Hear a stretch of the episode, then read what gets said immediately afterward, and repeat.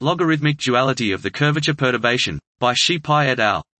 We study the comoving curvature perturbation R in general single-field inflation models whose potential can be approximated by a piecewise quadratic potential V phi by using the delta n formalism. We find a general formula for R def, which consists of a sum of logarithmic functions of the field perturbation def at the point of interest, as well as of its field velocity perturbations dp at the boundaries of each quadratic piece, which are functions of def through the equations of motion.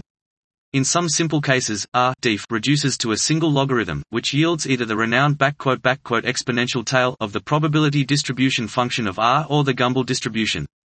Dot. This was logarithmic duality of the curvature perturbation by Shi Pi et al.